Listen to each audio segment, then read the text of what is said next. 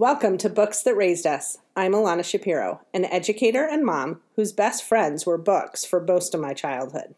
And I'm Esty Shapiro, a semi adrift grad student still living in my mom's basement. We're very excited to launch a new podcast where we revisit the books that we read as kids and discover some of the ways that they've made us who we are today.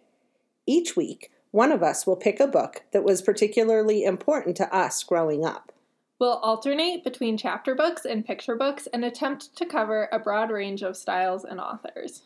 Please join us for our first episode, where we will discuss, starring Sally J. Freedman as herself, the classic Judy Blume novel, Rife, with overactive 10 year old imagination and Jewish mother neuroses. You can find the show anywhere you listen to podcasts and subscribe so that you don't miss an episode. Until then, we're on Twitter and Instagram as at Books Raised Us. Happy reading!